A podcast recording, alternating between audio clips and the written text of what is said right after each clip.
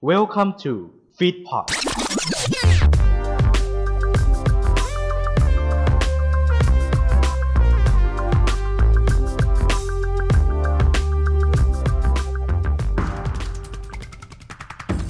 จากที่อยู่หน้างานคุมงานก่อสร้างมีลูกน้องคุมงานลูกน้องดูว่างานจะเสร็จไหมพอมาทำงานสายเอาแบบ ก็แปลว่างานมันจะเสร็จทำกำหนดไหมต้องทำรีพอร์ตทำคุยทำรายการคำนวณเนี่ยทันไหมมีคนตามงาน มีเจ้าของงานมาตามงาน มีเลขาเจ้านายมาตามงาน ทุกคนมาตามงานหมดแต่ว่าก็กดดันเหมือนเดิม ซึ่งในช่วงที่โควิดมาแล้วผม work from home เนี่ย ผมก็เหมีอาการเครียดอยู่ผมก็ไปหาคุณหมออยู่ช่วงนี้ผมก็ไปหาคุณหมอมาได้สองสามเดือนแล้วก็กินยาอยู่ครับ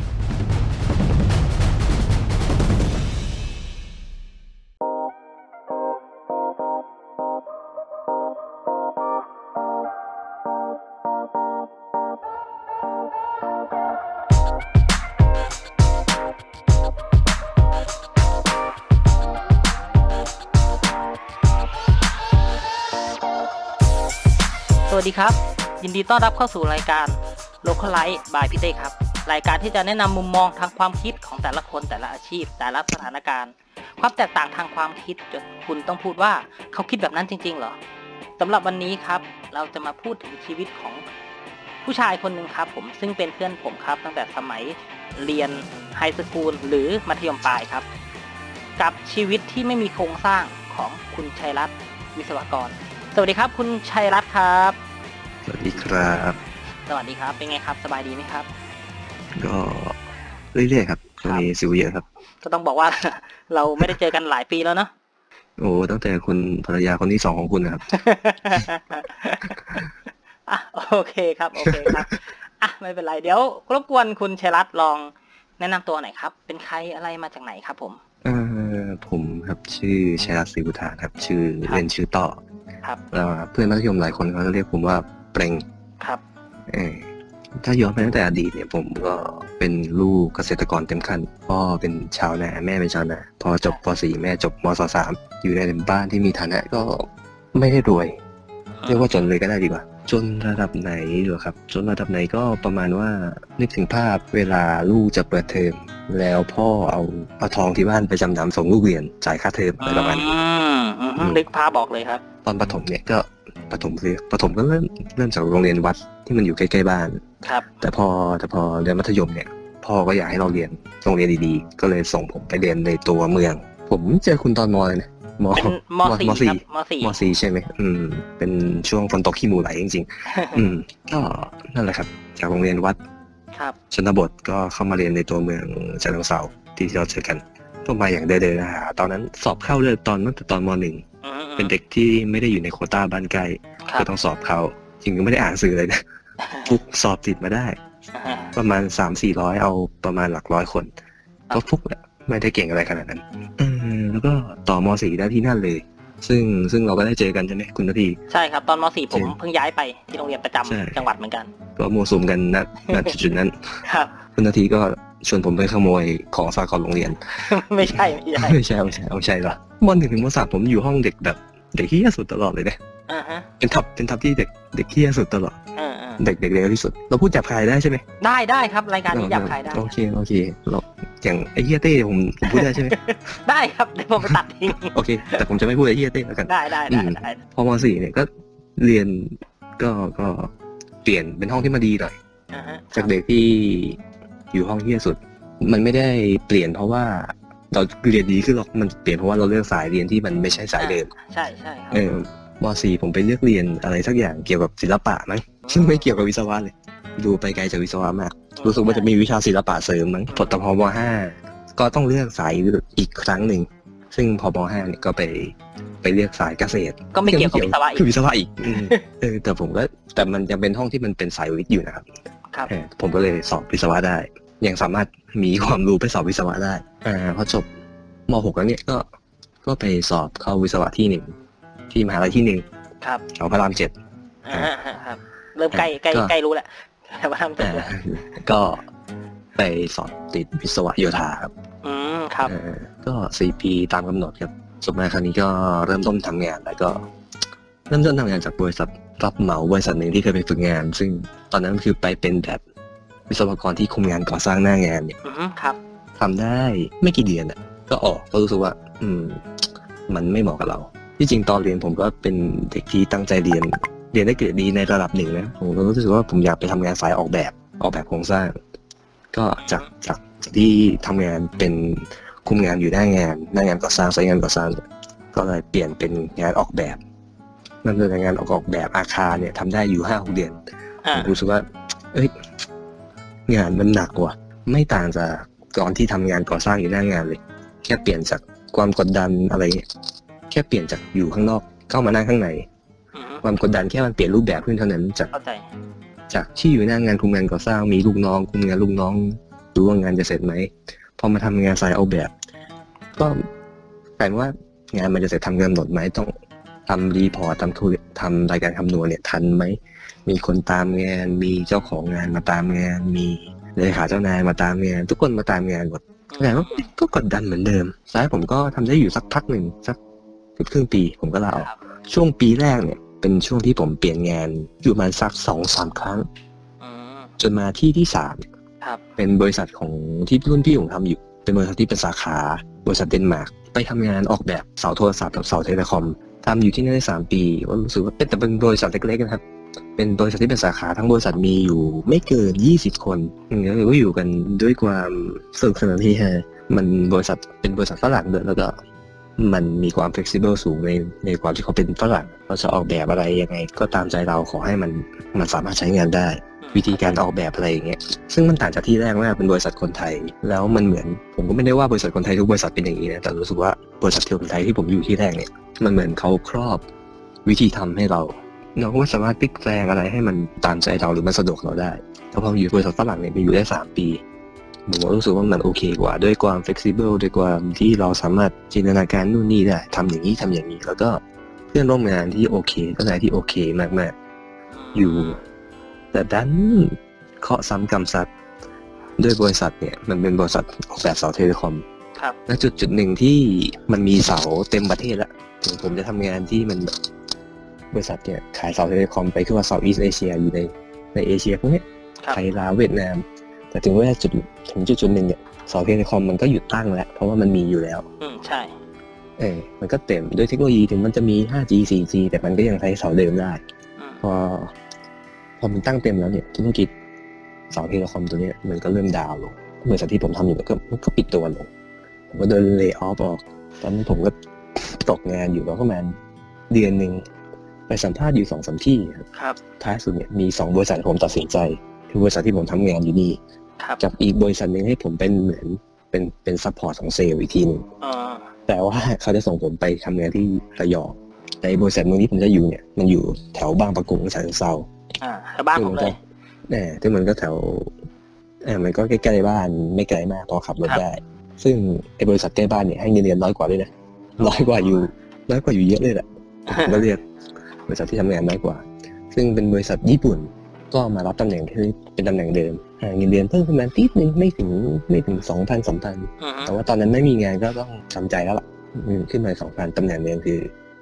ตำแหน่งเข้ามาเป็นเป็น trainee ซะด้วยซ้ำเป็น trainee software engineer คือเป็นเหมือนวิศวกรฝึกหัดอืมบริษัทเขาจริงๆ บริษัทนี้มันเป็นบริษัทที่ทำเกี่ยวกับอุตสาหกรรมน้ำมัน เป็นบริษัทที่อ่า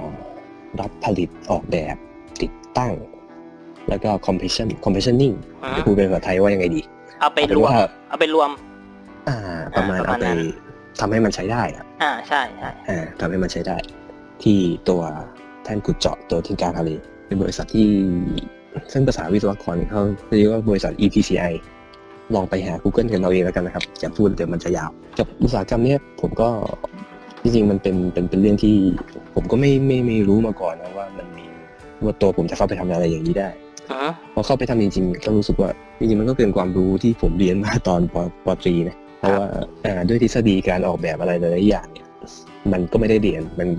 มันจะอยู่ในหลักสูตรเฉพาะทางของปอโทซะด้วยซ้ครับำซึ่งผมก็ไปทำอยู่กับกุ๊กคิวกุ๊กคีจากไม่รู้ ซึ่งตอนนี้ก็ยังไม่รู้อยู่เลยแต่ จริงๆผมก็แค่ ผมก็ไม่ใช่คนเก่งแม่นะผมก็แค่เอาตัวรอด เหมือนถ้าคนเรียนมาเขาก็จะรู้ลึกรู้กว้างมากกว่า ส่วนผมก็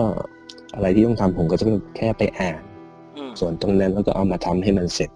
ให้มันได้ ครับ ก็เอาตัวรอดมาอย่างเงี้ยจากวันนั้นนะครับจนวันนี้ก็แปดปีแล้วแปดปีแล้วอืมปัจจุบันก็เป็นเป็น senior software engineer เป็นวิศวกรอาวุโสนะครับอืมโอ้ตำแหน่งสูงไปเลย ก็ เขาลำคาญเขาไม่ให้มาอยู่มานานเอต้องบอกว่าชีวิตของอพี่ชัยรัตน์เนี่ยนะครับ ผมไม่ง่าย คือตอนแรก ๆ มันเหมือนเหมือนหัวข้อเลยครับ มันไม่มีโครงสร้าง ตอนแรก ๆ เราก็เรียนที่โรงเรียนวัดธรรมดาปกติ พ่อแม่เป็นเกษตรกรนะเอาถ้าไม่มีตังก็คือ เอาทองไปจำนำเอาเงินไปจ่ายค่าเทอมให้ลูกแบบอย่างที่บอกเลย สุดท้ายอยากให้ลูกเฮ้ยเรียนโรงเรียนดีๆหน่อย กั้นใจเอาลูกไปเรียนโรงเรียนประจำจังหวัดก็เลยมาเจอผมตอนมปลาย ตอนที่เลือกเรียนก็เรียนสายวิทย์ใช่ไหมครับใช่แล้วครับ อ่า ตอนนั้นก็เรียนสายวิทย์ก็ แต่ก็ไม่ได้มีอะไรที่เกี่ยวข้องกับวิศวะสักเท่าไหร่ก็ไปไปมามาไปไปมามาจนกระทั่งเรียนมหาลัยจริงๆนี่แหละถึงได้มาเรียนเกี่ยวกับด้านวิศวะจริง ๆ จังๆ จนกระทั่งทำงานเกี่ยวกับวิศวะมาตลอดแถมมีช่วงบางจังหวะของชีวิตโดนเล y o ออฟอีก แล้วก็มาใช่ตอนเนี้ยเออมาแบบว่ามาอยู่บริษัทนี้ได้ บริษัทที่แบบเออเราก็ไม่ได้รู้เรื่องรู้ราวสักเท่าไหร่จนกระทั่ง ได้อยู่ ใหญ่จนกลายเป็นเอ่อตำแหน่งแบบอาวุโสไปเลย ใช้เวลาแค่แปดปีเองที่จริงแปดปีก็นานนะเฮ้ยผมว่าไม่ไม่นะครับ ผมว่าเป็นอะไรที่แบบว่าเขาเรียกว่ายังไงดีครับ มีความพยายามสูงนะครับแปดปีเนี่ยแบบโหสุดสุดยอดนะครับบอกเลยครับว่าสุดยอดมากๆเลยนะครับ ผม แล้วก็ได้ข่าวว่าคุณชัยรัตน์นะครับ ตอนเนี้ยเรียนปโทเพิ่งจบด้วย กำลังจะรับปริญญาเร็วๆนี้ใช่ไหมครับผม ใช่ครับก็หวังว่าโควิดจะหมดไปก่อนผมรับปริญญานะ ผมโชคดีที่รับปริญญาไปก่อนช่วงโควิดเลยรอดไปแล้วจริงๆไปเรียนปอโทนี่ที่แรกเลยเนี่ยครับ มันเพราะว่างครับจริงๆตอนนั้นจริงๆแต่แต่ตอนไปสัมภาษณ์บอกอย่างนี้ไม่ได้นะอาจารย์เขาอาจจะไม่ไม่รับผมเข้าเข้าไปเรียนครับอ่าจริงตอนนั้นเนี่ยก็จริงอย่างที่ผมบอกผมทำงานบริษัทที่เกี่ยวข้องกับกับน้ำมัน อืมอ่าทำแท่นขุดเจาะแล้วเมื่อประมาณปีสองสามปีที่ผ่านมาเนี่ยน้ำมันมันลงมาอย่างเห็นได้ชัดเลย อืมบริษัทผมอะไม่มีงาน ครับ เพราะว่าไม่มีบริษัทที่เป็นเจ้าของสมรทานอย่างปตทอย่างเชฟรอนเนี่ยพอน้ำมันมาลงเขาก็ไม่ลงทุนจะทำแท่นขุดเจาะเพิ่ม อืมอืมบริษัทผมก็ไม่มีงาน ผมก็ผ่านช่วงที่แบบบริษัทนี้ก็ไม่มีงานเหมือนกัน โดนลดเงินเดือนโลนให้หยุดงาน บริษัทมีการจ้างออก อ่า มันมีช่วงที่เขา ประมาณว่าสมัครเปิดรับสมัครใจให้สมัครโครงการเออร์ลี่ดีทายบริษัทด้วยอืมอืมครับผ่านจุดนี้มาเหมือนกันบริษัทนี้ก็ก็เกือบจะโดนเลยออฟอะไรมาเหมือนบ้างแล้วเหมือนกัน แต่ก็อยู่ทนอยู่นานเกาะติดเขาเพราะอย่างที่บอกครับงานประเภทนี้ที่ทำอยู่เนี่ยมันเหมือนเป็น special อย่างหนึ่งอืมครับ มันเหมือนไม่ใช่งานก่อสร้างที่มันมีหลายๆบริษัทอยู่ในประเทศอืมแต่ว่าไอ้งานอย่างเงี้ยมีอยู่ไม่กี่บริษัทในประเทศ ซึ่งพอบริษัทเราไม่มีงานบริษัทอื่นก็ไม่มีงานเหมือนกัน จะออกไปทำงานที่มันนอกสายที่เราทำอยู่ก็ก็จะโดนลดเงินเดือนโดนอะไรเงี้ยก็พยายามปลอกเกาะเขาไว้ก็อยู่มาจนถึงตอนนี้ อืมเออแล้วตอนที่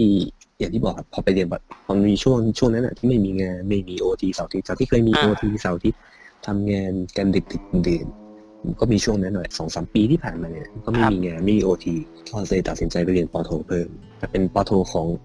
MBA อืม บริหารธุรกิจก็ซึ่งก็ไม่เกี่ยวกับวิศวะที่ผมก็เรียนสเปซสปาไปเรื่อยคือต้องบอกครับว่าเรารู้จักกับชัยรัตน์มาตั้งแต่ตอนอยู่มาปลายนะครับ เพราะฉะนั้นเราก็จะมีติดต่อกันอยู่ตลอด ซึ่งล่าสุดเราก็รู้จักกันใน Facebook ใช่ไหมครับคุณชัยรัตน์ครับๆใช่ครับ ครับผมก็เราก็จะเห็นว่าเอ้ยบางทีคุณชัยรัตน์เข้าโรงพยาบาลเข้าโรงพยาบาลเข้าโรงพยาบาลบ่อยช่วงนั้นนะครับคุณชัยรัตน์เป็นอะไรครับที่จริงผมไม่ได้เป็นอะไรทางร่างกายนะแต่ผมเป็นทาง mental เป็นทางจิตใจอืมคือจริง ๆ ผมป่วยก่อนหน้านี้สัก ปีกว่าๆตอนที่ผมเรียนปอโทเนี่ยปีสองเทอมหนึ่งได้มั้งครับ ผมผมรู้สึกว่าผมเริ่มเครียดแล้วก็รู้สึกว่าผมไม่ปกติทางทางทางจิตใจละผมก็เลยไปหาคุณหมอทางจิตแพทย์ ครับก็เขาคุณหมอก็ให้ทำแบบสอบถามนู่นนี่นู่นนี่สองอันก็ผลปรากฏจากแบบสอบถามนี่ผมผมเป็นโรคซึมเศร้า กับเป็นโรคเครียด เป็นโรคเครียดระดับ เป็นโรคเครียดมากแล้วก็เป็นโรคซึมเศร้าระดับกลางอืมอืมแล้วผมก็รักษาอยู่ หาหมอคุณหมอรักษาอยู่เนี่ยก็ก็ราวๆปีกว่าๆยี่สิบกว่าเดือน อือืมมแล้วก็หยุดยา ครับ แล้วก็จนจนซึ่งปีที่แล้ว ผมก็เอ่อหยุดยาละครับ ก็ไม่ได้ไปหาคุณหมอแต่ว่าจะบอกว่าอย่างไรผมก็ระวังตัวมากขึ้นนะผมรู้สึกว่าพอผมเป็นแล้วเนี่ยหรือมันเป็นมาตั้งนานแล้วผมก็ไม่ทราบเหมือนกันนะครับคพรัอบผมมาประมาณว่าผมก็รู้สึกว่าจิตใจมันมันมันอ่อนแอขึ้นอยู่ ผมพูดนี้ดูน้ำเน่าไปไหมไม่นะ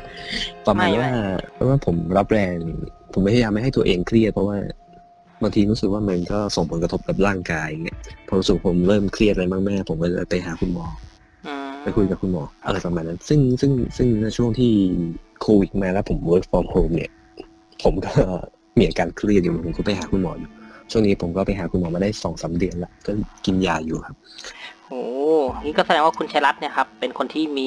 อาการเครียดง่ายนะ ถ้าถ้าให้ผมเดานะ ในจังหวะ ก็ ตอนนู้นก็ที่ประมาณคุณบอกว่าอะไรนะบอกบางช่วงที่มันไม่มีโอทีอาจจะเป็นจังหวะนั้นด้วยหรือเปล่าครับ ที่แบบเออก็มีอาการเครียดเข้ามาด้วยอ่าจริงๆช่วงนั้นก็เครียดนะเพราะว่ามันมันมันมีหลายปัจจัยเข้ามาส่งครับผล เพราะว่าไม่รู้ว่าเขาจะเล y off ใครออก อืม เขาจะเชิญใครออก ใช่ใช่ แล้วก็เขาลดเงินเดือนเราแล้วก็ ที่จริงมันลดเงินเดือนไม่เยอะหรอกมันก็พออยู่ได้ แต่มันก็ไม่ได้รู้สึกดีที่เราโดนลดเงินเดือนณจุดที่บริษัทมันไม่มั่นคงเนี่ยแล้วเราก็ไม่ได้มีที่จะไปเยอะขนาดนั้นนะครับอืมที่ที่คจะรับเตรียมงานเยอะขนาดนั้นการการโดนไล่ออก ถ้าเกิดเราถูกไล่ออฟตอนนั้น มันก็เป็นเรื่องที่หนักหนาอยู่เหมือนกัน แต่เรื่องตอนนั้นมันก็ผ่านมาได้นะครับแต่ครับ แต่ผมคิดว่าที่ที่มันเป็นออกอาการจริง ๆ เนี่ย เพราะว่าผมไปเรียนด้วยจริงๆคุณหมอเคยวินิจฉัยอยู่ครั้งนึงพูดให้ผมฟังเห็นคุณหมอพูดผมก็รู้ตัวว่าผมเป็นมีนิสัยเป็นคนประเภท perfectionist อ่าซึ่งทำอะไรผมอยากจะให้มันสมบูรณ์อะเป๊ะอืมๆใช่ด้วยการที่ผมไปใส่อย่างเนี้ย มันเลยทำให้ผมไม่พอใจกับอะไรที่มันไม่สมบูรณ์แบบ ด้วยด้วยการงานที่ผมทำมันสอนผมมันรอรอผมให้ผมเป็นทำมาทุกอย่างให้มันเป๊ะนะครับด้วยที่ทำงานที่ทำงานผมก็เจ้านายผมคนก็เป็นคนเป๊ะๆอะไรอย่างเงี้ยเวลาตรวจงานเขาก็มีคอมเมนต์เยอะๆแล้วเราก็ไม่อยากให้มัน แล้วพอทำเราเราทำงานกับเขาไปเรื่อยๆอ่าเราก็รู้สึกว่าเราก็ต้องเป๊ะเป๊ะเป๊ะไปเรื่อยๆเราก็เลยเป็น perfectionist มาในระดับหนึ่งซึ่งจริงๆจริง ๆ มันก็ถึงเราจะ ทำให้มัน perfect ขนาดไหนจริง ๆ มันมันก็ยังมีจุดที่เราทำผิดอยู่ดีอะ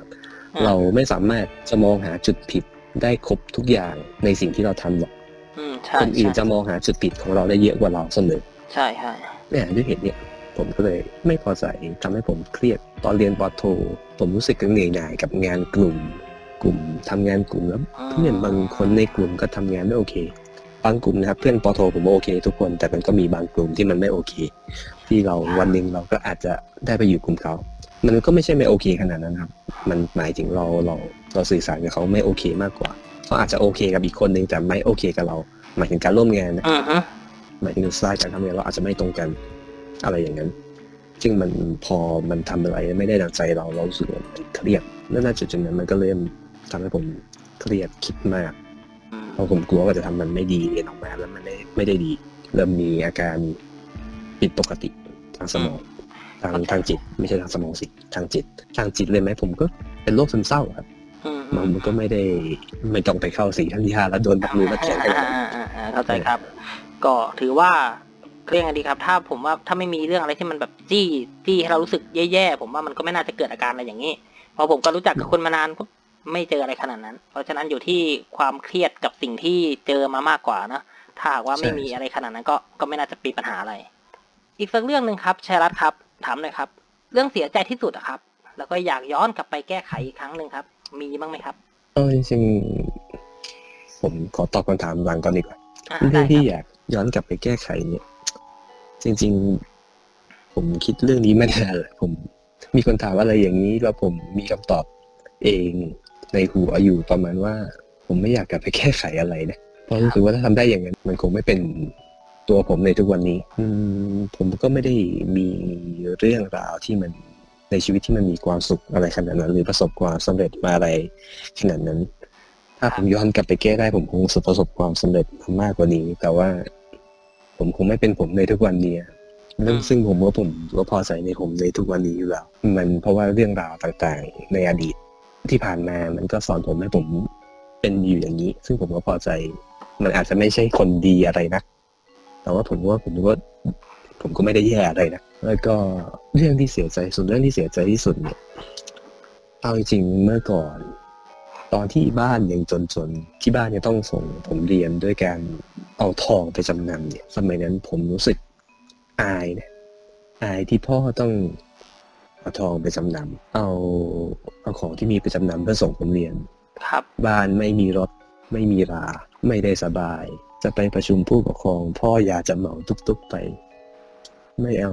อายเขานั่งตุกๆไปอะไรอย่างนี้มันมันเป็นเรื่องราวของมันเป็นความคิดของเด็กๆเนี่ยตอนนั้ใช่นใช่ใช่เห็นคนเขามีกันก็อยากมีนึงเรื่องพวกนี้มันก็เลยแบบอายที่พ่อต้องมาทำอย่างนั้นเพราะบ้านเราจน แต่จริง ๆ แล้วเราเราเราเราไม่ได้เกลียดความจนขนาดนั้น เราไม่ได้อายกับความจนขนาดนั้น เราสุขความจนมันทำให้เราลำบากเราเลยเกลียดมันพ่อผมต้องนั่งรถประจำเวลาผมจะไปโรงเรียนในบ้านผมไกลใช่ไหม ผมก็ต้องมีรถประจำนั่งไปทำงานครับพ่อผมนั่งรถประจำเวลาที่ผมพ่อผมจะไปส่งดอกทอง ส่งดอกทอง ส่งดอกเบี้ยทองอ่าดอกเบี้ยที่เอาไปดอกเบี้ยจำนำสิพูดอย่างนี้ดีกว่า ดอกเบี้ยจำนำพ่อผมก็นั่งรถประจำไปกับผม เพื่อไปที่ตัวเมืองแต่ริ้วเพราะว่าตรงนั้นมันมีโรงรับจำนำคนในรถประจำนักเรียนที่นั่งไปด้วยเขาก็ถามผมว่า พ่อไปทำอะไร พ่อมึงนะพ่อมึงไปไหนพ่อมึงไปทำอะไร ผมก็บ่ายเบี่ยงที่จะตอบผมบอกว่าเออผมอายเรื่องพวกนี้อันเนี้ย อันนี้ผมรู้สึกว่ามันเป็นเรื่องที่ตอนเด็ก ผมน่าจะคิดได้อะไรได้ น่าจะเข้าใจอะไรเขาได้มากกว่านี้เลยครับด้วยความเป็นเด็กอะนะครับ ผมก็ใช่อันนี้เรื่องนี้ใช่ผมเข้าใจนะเด็กมันไม่ได้มีความเรียนรู้ว่าอะไรควรเป็นอะไร มันแค่รู้สึกว่ามันไม่ควรจะเป็นอย่างเนี้ยทำไมใช่ใช่เราต้องอยู่ในสภาวะแบบนี้ด้วย เรารู้สึกไม่พอใจ ผมเข้าใจแต่เรื่องนี้มันก็อย่างที่บอกครับ ถ้ากลับไปเปลี่ยนผมก็คงไม่เปลี่ยน เพราะมันเรื่องนี้มันก็เป็นแรงผลักดันให้ผมถีบตัวเองขึ้นมาจากจากจุดจุดๆนั้นนะครับอืมมันมีอยู่ครั้งหนึ่งที่บ้านบ้านผมจนๆเนี่ยอืมก็ไม่ได้จนขนาดนั้นบ้านผมเลี้ยงเลี้ยงปลาครับจากมีที่นาเนี่ย ก็เปลี่ยนเอาที่นาเนี่ยมาเปลี่ยนเป็นบ่อปลาดันทงดันที่เก็บตังค์ดันที่ เพราะว่าเลี้ยงปลาตอนนั้นมันเลี้ยงปลาเลี้ยงกุ้งตอนนั้นมันทำเป็นบ่อเนี่ยมันได้เงินเยอะกว่าอ่ามีอยู่ครั้งหนึ่งพ่อผมเรียก มันมีท่อสูบน้ำจากที่บ้านพ่อผมก็เรียก ผมไปช่วยเข็นท่อสูบน้ำจากตรงแถวบ้านจากตรงบ้าน ไปที่บ่อผมก็เข็นเข็นท่อไปกับพ่อไปกับที่บ้าน เข็นไปจนถึงจะถึงตรงที่มันต้องหย่อนท่อนนะท่อสูบน้ำเนี่ยผมรู้สึกเหนื่อยพ่อผมเห็นผมทำหน้าแบบสีหน้าชักสีหน้าแล้วมั้งรู้สึกหน้าผมแย่ๆพ่อผมก็บอกว่ากลับบ้านเถอะเดี๋ยวพ่อเข็นเองผมแม่ง วิ่งกลับบ้าน วิ่งโดยไม่หันกลับมามองอืมวิ่งไป ผมก็น้ำตาไหลไปโดยแบบ ผมไม่รู้นะ ตอนนั้นผมน้ำตาไหลทำไม มันไหลเพราะอะไร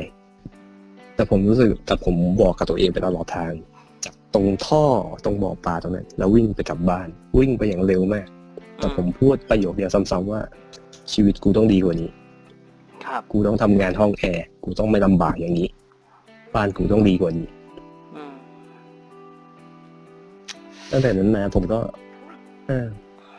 พยายาผมรู้ว่าพ่อผมเขาทำส่วนนี้ทำส่วนที่เขาทำอะบ้านผมไม่ใช่บ้านที่แบบ เออ พ่อทำงานกลับมากอดคอรักกันมีปัญหาจับมือ พี่น้องคุยกันกอดคอกันเป็นวงกลมมีปัญหามาเคลียร์กัน พ่อผมมีหน้าที่หาเงินทำงาน เขาก็หาเงินทำงานส่งผมเรียนและส่วนที่แบบเป็นอะไรไม่รู้ตบไหลไม่มีครับ ผมบ้านผมเป็นอย่างนั้น ซึ่ง ผมก็รู้แหละว่าบ้านต่างคนต่างทำหน้าที่ พ่อแม่เขาทำอย่างนั้นหาเงินส่งเราเรียน พ่อแม่อยากให้ผมเรียน ผมก็ทำในส่วนที่ผมเรียน พ่อแม่ไม่ค่อยเรียกผมไปทำงานที่แบบอยู่ในไร่ในนาในสวนสักเท่าไหร่นะแต่ผมก็ไปช่วยนะถ้าเขาจะเรียกเพราะพ่อแม่ผมก็บอกว่า มีหน้าที่เรียนก็ตั้งใจเรียนไป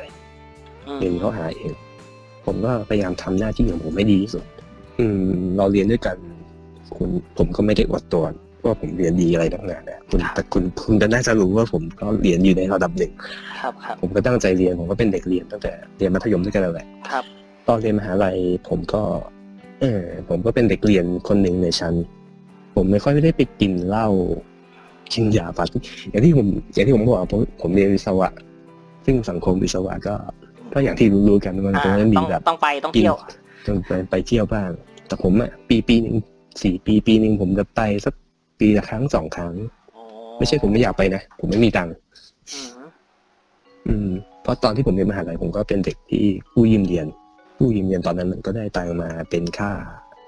ค่าเทอมผมไม่ต้องจ่ายอยู่แล้วเพราะมันมันสามารถเบิกกับกู้ยืมเรียนได้อืมแล้วตอนนั้นกู้ยืมเรียนก็ดีมาหน่อยเพราะว่าเขาเขาให้เงินค่าค่ากินค่าอยู่ ใช่ใช่แต่เขาก็ให้แค่เดือนละ ไม่กี่พันใช่ไหมผมก็จะไม่ผิดมันสองพันหรือสี่พันนี่ยแหละซึ่งผมก็อยู่หอกับรูเมทผม ซึ่งผมก็ขอตังค์ที่บ้านแค่เดือนละสองพันอืมครับ ผมก็กินอยู่ประมาณสี่หกสี่พันหกพันอะไรทักอย่างเนี่ยแหละครับ ซึ่งมันไม่ได้มีเงินเยอะพอจะไปไปกินไปเที่ยวกับเขาได้ผมก็เลยต้องต้องต้องอยู่กับเหย้าเฝ้าหอไป ต้องบอกว่า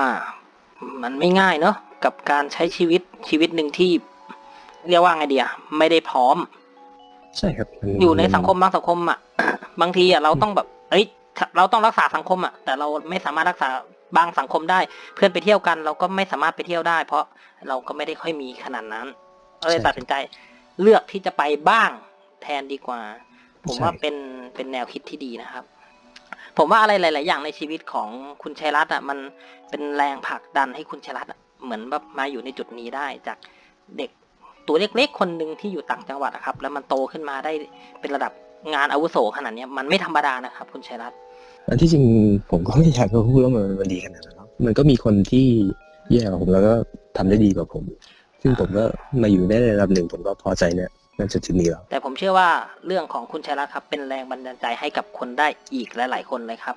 งั้นผมขอถามคุณชัยรัตน์อีกสักหน่อยหนึ่งครับผม คุณชัยรัตน์คิดว่าเป้าหมายของชีวิตคุณชัยรัตน์จริง ๆ เลยนะเอาแบบจริงๆเลยนะเป้าหมายในชีวิตจริง ๆ เลย คืออะไรครับ อยากจะทำอะไรอีกสักห้าปีสิบปี มีอยากจะเกษียณให้ได้เร็วที่สุด อืมรู้สึกว่าชีวิตที่ที่พูดมาตลอดทั้งหมดเนี่ยที่เล่าให้ฟังมาตลอดทั้งหมด จริงๆมันก็แค่บางส่วนมันจะมีอะไรเยอะนะแต่อยากจะบอกว่ามันมันเหนื่อยมากสำหรับผมเนี่ยผมรู้สึกว่ามันเหนื่อยกว่าจะมาถึงจุดจุดๆนี้ผมอยากจะพักอะอยากจะใช้ชีวิตสงบสงบมันดูเป็นเรื่องตลกเนี่ยตั้งแต่ว่าเมื่อก่อนเด็กๆ อยากจะมาอยู่ที่จุดที่ทำงานสบายๆอยู่ในห้องแอร์ แต่พอมาอยู่ณจุดจุดๆนี้จริงๆอยู่มาตั้งทำงานจริงก็สิบปีละอืมอยากกลับไปอยู่ชนบทมากกว่าทุกครั้งที่ผมกลับบ้านผมเห็นพ่อแม่ผมผมผมเห็นเขาเขามีความสุขกว่าผมเยอะเขามีความสุขกว่าผมเยอะจริงๆผมเห็นเขาอยู่กับหมา อยู่ด้วยกันสองคนผัวเมียตายายเขาเขาไม่ค่อยทะเลาะอะไรกันหรอกเมื่อก่อนเขาทะเลาะกันเรื่องเงินมากเพราะเขาไม่มีแม่ถามว่าจะเอาเงินไปใช้จะเอาเงินที่ไหนมาใช้เดือนต่อเดือนอะไรอย่างนี้ค ตรัอบนนี้เขาไม่ได้เดือดร้อนเรื่องเงินแล้ว มีบ่อปลา มีสวน พ่อยังออกไปทำรับเหมาอยู่เลยอืมพ่อกลับมาทำงานกลับมาจากบ้านกินข้าวกับลูกน้องหัวเราะคุยเรื่องนู้นเรื่องนี้กัน มันเป็นชีวิตที่ผมไม่ได้มีนะณตำแหน่งตำแหน่งนี้นะการงานผมตอนนี้ผมไม่มีอะไรอย่างนั้นเขามีความสุขอย่างสงบสงบ แต่ผมมีเงินณจุดจุดๆเนี้ย เงินที่ผมมี ผมก็พอจะบอกได้ว่าผมก็มีเงินเยอะอยู่บ้างครับพอจะมีเงินเยอะอยู่ แต่ผมไม่ได้มีความสุขเท่าเขาอะพ่อแม่ผมไม่ได้มีเงินเท่าผมนะตอนเนี้ยอืมแต่เขาก็ไม่ได้มีภาระอะไรเห็นเขายิ้มเขามีความสุข ซึ่งเป็นผมเป็นสิ่งที่ผมอยากจะมีบ้างนั่นแหละมันเลยเป็นรู้สึกว่ามันเป็นเป้าหมายของผมพูดง่ายๆคือก็อยากแบบอยากพักให้เร็วที่สุดอืมอยู่ใช่ครับการอยู่ในเมืองอะไรแบบเนี้ย ผมเชื่อว่ามันก็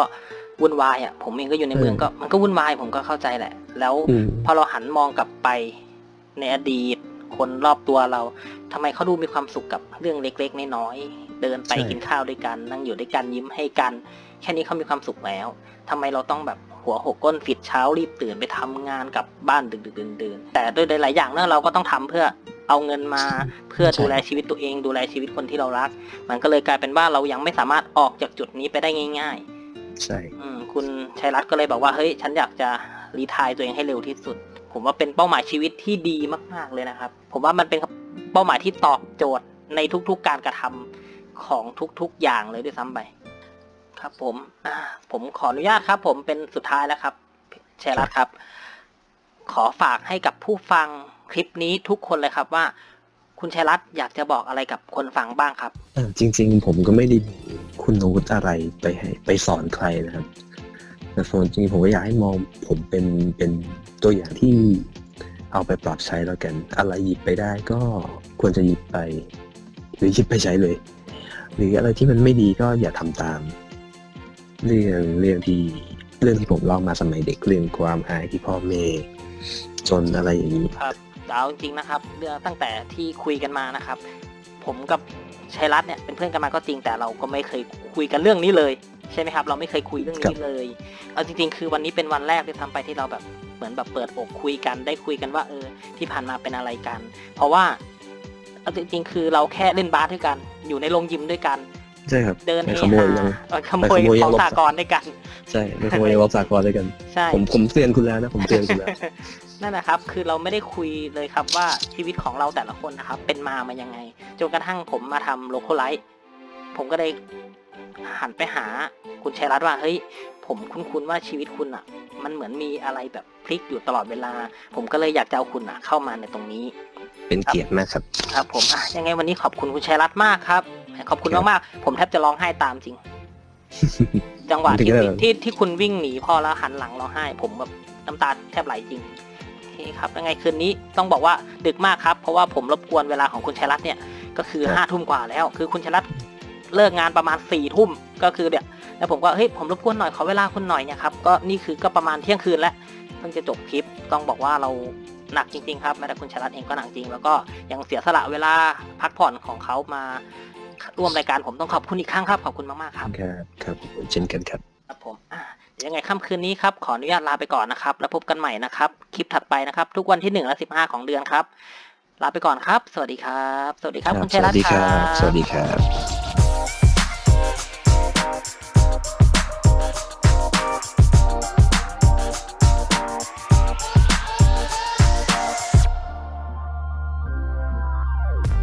ขอขอบพระคุณที่เข้ามารับฟังรายการของเราจนจบ อย่าลืมเข้ามาติดตาม และติชมได้ในทุกช่องทางโซเชียลมีเดีย ติดต่องานและลงโฆษณาได้ทาง f i t p o d 2 0 1 9 at gmail.com ท่านมาเราดีใจ ท่านจากไป เราก็ขอขอบพระคุณ f i t p o d Fit Happiness in Your Life with our podcast